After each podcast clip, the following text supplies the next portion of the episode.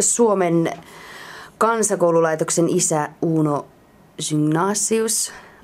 Sen, hänen ansioksi on luettu myös se, että käsityöstä tuli Suomessa kansakoulun oppiaine. Ja hän puhui tuolloin kasvattavasta käsityöstä, niin millaista se käsityön opetus tänä päivänä nyt sitten on? No edelleen ajatellaan aika lailla samalla lailla kuin Uno hengessä, että käsityön tekemiseen liittyy aika paljon ajattelu ja, ja ongelmanratkaisukyky. Ja silloin jo Uno Sygneius näki, että pelkällä tiedolla ei maailmassa pärjää, vaan tarvitaan tiedon soveltamista. Ja käsityöt on nyt se taito, jossa me näitä, mitä on PISA-tutkimuksissa tutkittu, niin suomalaisten korkeata matematiikkaa ynnä muuta, niin näitä, näitä harjoitellaan nimenomaan soveltamaan käytäntöön. Millaisia kädentaitoja käsityötunneilla nyt opetetaan ihan konkreettisesti? No vielä opetetaan samantyyppisiä perinteisiä tekniikoita, mutta aika paljon on uudistunut, että tehdään erilaisia projekteja ja, ja nykypäivän käsityö on paljon enemmän luovaa kuin se oli aikaisemmin. Otetaan, lähdetään oppilaan omasta innostuksesta ja oppilaiden yksilöllisistä tavoitteista liikkeelle ja lähdetään tekemään sekä taidekäsityötä että luovaa ilmaisua että monenlaisia. Mutta jos töinä ajatellaan, niin edelleen esimerkiksi tekstilityön puolella niin virkataan ja neulotaan ja ommellaan ja tehdään kirjontoja, mutta ehkä tehdään niitä uudella tavalla. Et jos aikaisemmin kudottiin kangaspuilla ehkä pöytäliinoja, ehkä vieläkin tehdään, mutta saatetaan vaikka nykyään videonauhasta te- tehdä kutoa kangasta, josta sitten tota, no, ommellaan vaikka minihamet tai muuta. Että on löydetty monia uusia tekniikoita ja uusia tapoja tehdä käsitöitä. Eli pitkälle on tultu siitä, jos muistelee sitä omaa käsityön opetusta, niin siellä tosiaan sydänverellä niitä lapasia, lapasia vaikka kudottiin ja sitten siitä, siitä tota, purettiin sitä mukaan, kun oli jälkeen ei ole ehkä ihan opettajan Tämä opettaja ei tyytyväinen siihen kädenjälkeen, mutta nyt se tavallaan se lähtökohta on siitä oppilaan omasta innostuksesta ja siitä, mitä haluaa kokeilla itse käsityötunnilla.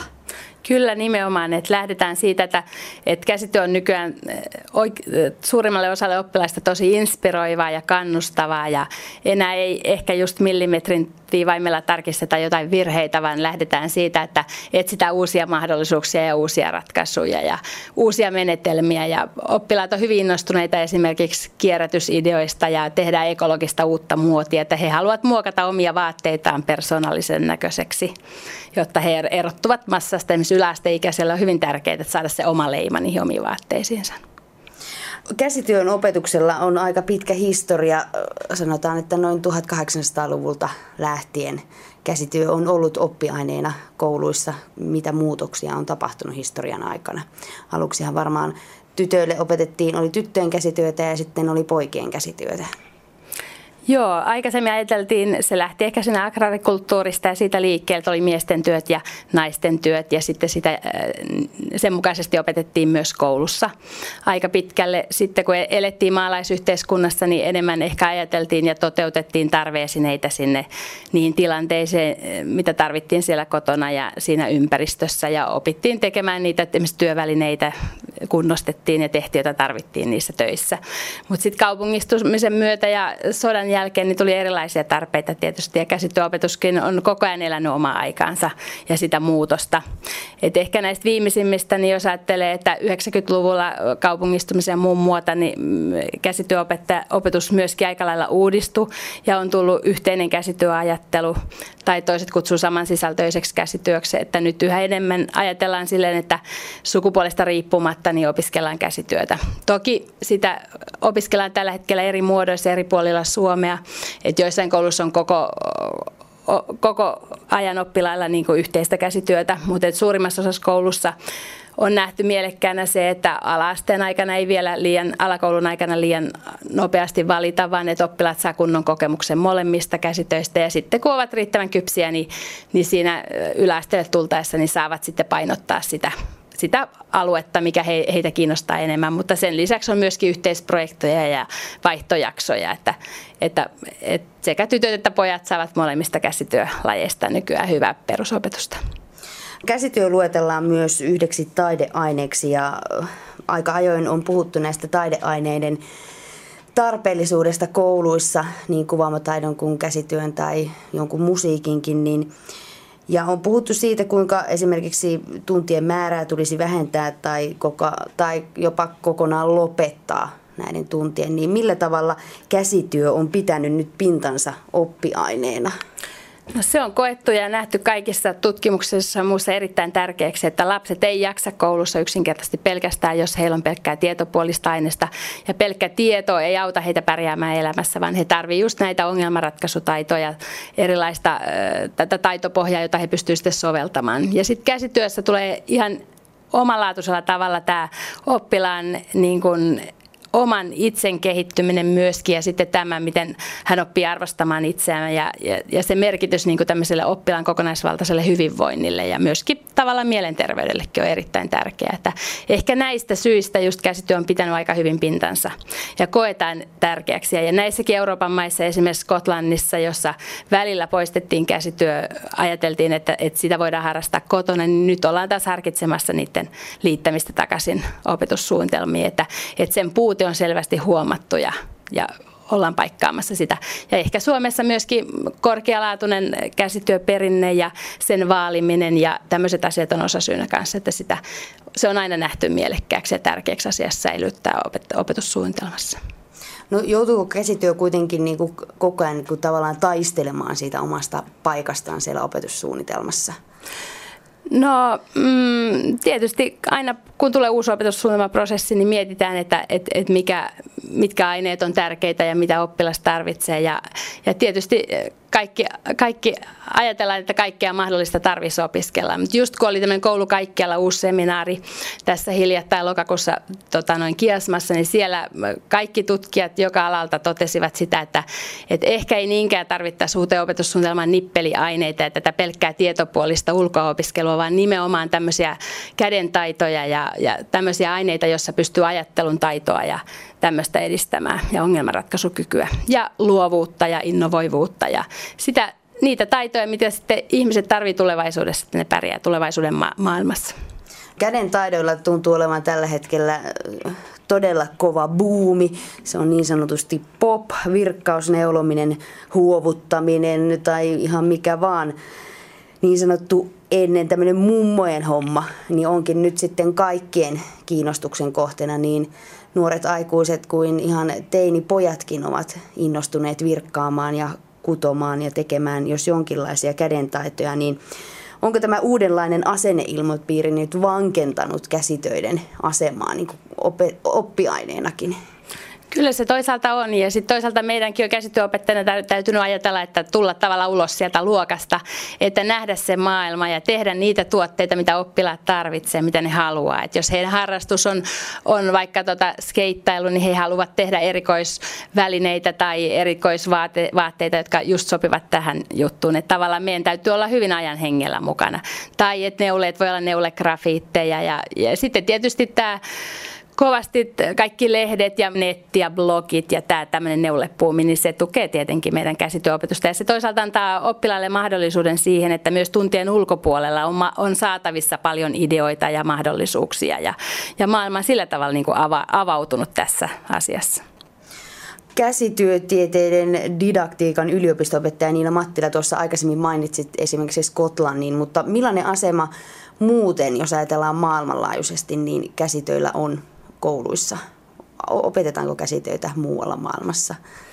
Äh, no Pohjoismaissa on aika lailla sama vankka asema kuin Suomessa, että mitä mä oon vierailu Islannissa, Ruotsissa, Norjassa. Äh, Etelä, Etelä-Euroopassa äh, sitä on vähemmän niin kuin koulun opetussuunnitelmissa, että sitä on ehkä pienemmille lapsille, mutta ei välttämättä kauhean pitkälle.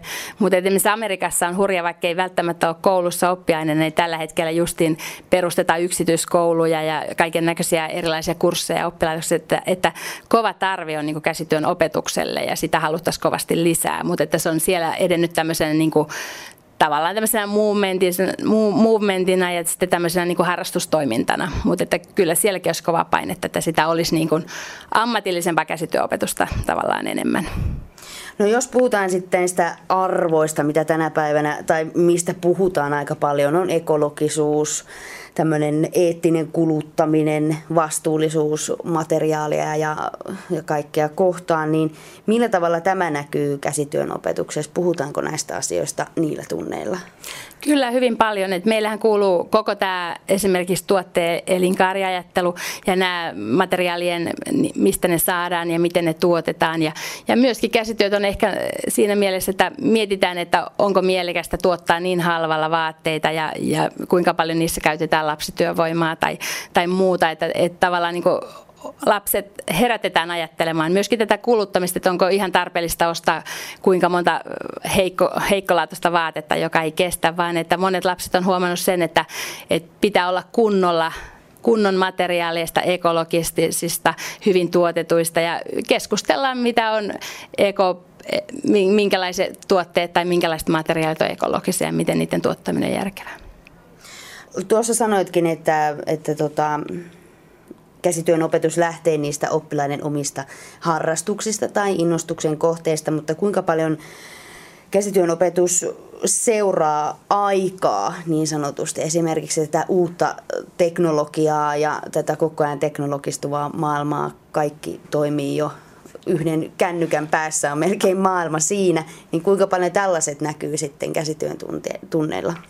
No kyllä ne näkyy paljon, että jos ennen tehtiin enemmän ehkä niin kuin villapaitoja, nyt tehdään läppärilaukkuja ja, ja, ja tehdään kännykkäkoteloita ja semmoisia, mitkä liittyy näihin. Mutta sitten ihan teknologisesti, niin kyllä käsityöluokat on nykyisin hyvin korke, korkeasti teknologisoituneet, että siellä on kirjo, tietokoneohjelmoituja kirjontalaitteita ja käytetään tietysti smartboardeja ja tietokoneita. Ja aika monet koulut nykyään pitää omia käsityöblogejaan, eli nuorilla on yhä enemmän tärkeää, että paitsi se itselleen tuottaa ja ystävien iloksi erilaisia tuotteita, niin myöskin niillä haetaan tavallaan tämmöistä näkyvyyttä, että et oppilaat on, tai opettajan johdolla perustanut tämmöisiä blogeja, mihin tehdään virtuaalisia käsityönäyttelyitä ja muuta. Että ollaan niin yhteydessä tähän muuhun maailmaan, että ei olla yksin siellä koulussa.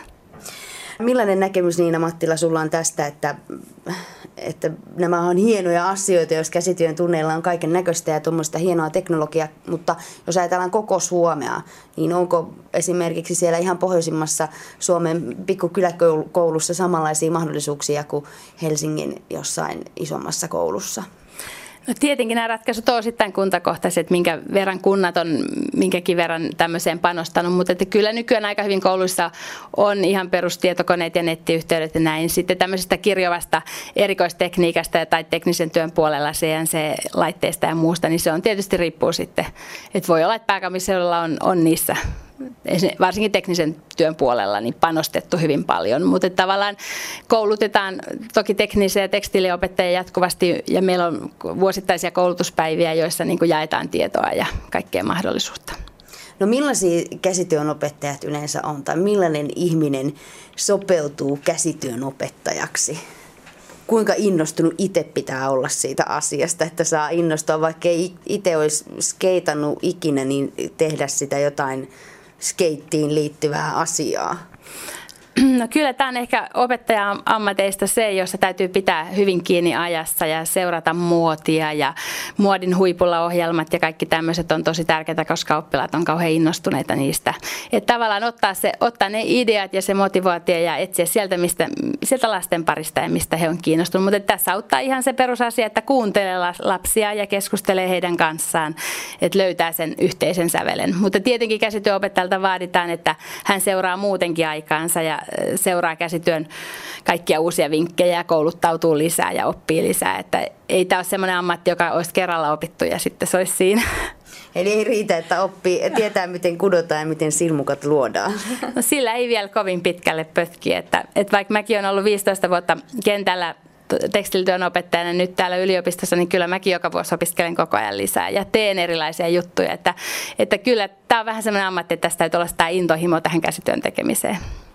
No jos sitten puhutaan niistä koululuokista, niin Suomessakin aika monessa koululuokassa ympäri Suomea niin monikulttuurisuus näkyy aika vahvasti niin kuin muutenkin yhteiskunnassa. Niin millaisia haasteita tämmöinen monikulttuurisuus antaa käsityöopetukselle? No toisaalta mä näen sen enemmän mahdollisuutena, että esimerkiksi itse olen opettanut valmistavia luokkia ja näissä luokissa oppilailla, kun ei ole vielä yhteistä kieltä tai he eivät osaa riittävästi suomea, niin heidän on vaikea niin kuin integroitua normaaliin opetukseen esimerkiksi vaikka fysiikassa tai biologiassa, mutta tekstiilityössä ja teknisessä työssä heidän on helppo mennä mukaan opetukseen, koska niin, niin iso osa opetusta on taidon tekeminen, eli he saa just näitä tarvittavia itsetunnon vahvistu, vahvistumisajatuksia ja myöskin pystyvät kommunikoimaan näillä tunneilla jo aika hyvin luokkatovereittensa kanssa, koska tota noin, he voivat samalla siinä, kun he oppivat taitoa, niin he opiskelevat myös sitä kieltä hiljalleen, mutta että he voivat silti oppia sen taidon, vaikka he niin kuin, kieltä ole vielä oppineet. No sitten jos lopuksi puhutaan siitä, että mikä se käsityön opetuksen tulevaisuus on, mitkä on ne painopisteet, missä käsityön opetuksessa tulevaisuudesta mihin pitäisi painottaa? Kyllä mä uskon, että käsityön opetus edelleen tästä eteenpäin menee kokeilevaan suuntaan ja enempää, enemmän siihen, että on tutkiva oppilas, joka tota, noin, tekee ja havainnoi. Ja toisaalta mä näen aika voimakkaana, paitsi että oppilas tekee itse itselleen, mutta entistä enemmän tulevaisuudessa, ja nyt on ollut jo havaittavissa, niin tämmöiset erilaiset hyvän tekeväisyyshankkeet ja yhdessä tekeminen. Että nyt oli hiljattain, kun oli ne pingviinit hädässä, niin niille neulottiin kimpassa tota, noin, paljon tämmöisiä neuleita, jotka lämmittää. Ja, ja niin kuin tavallaan tämmöistä, että ollaan aktiivisia yhteiskunnan suuntaan ja, ja tehdään erilaista, erilaista hyvää yhdessä. Ja käsittely on yksi väylä tehdä sitä yhdessä.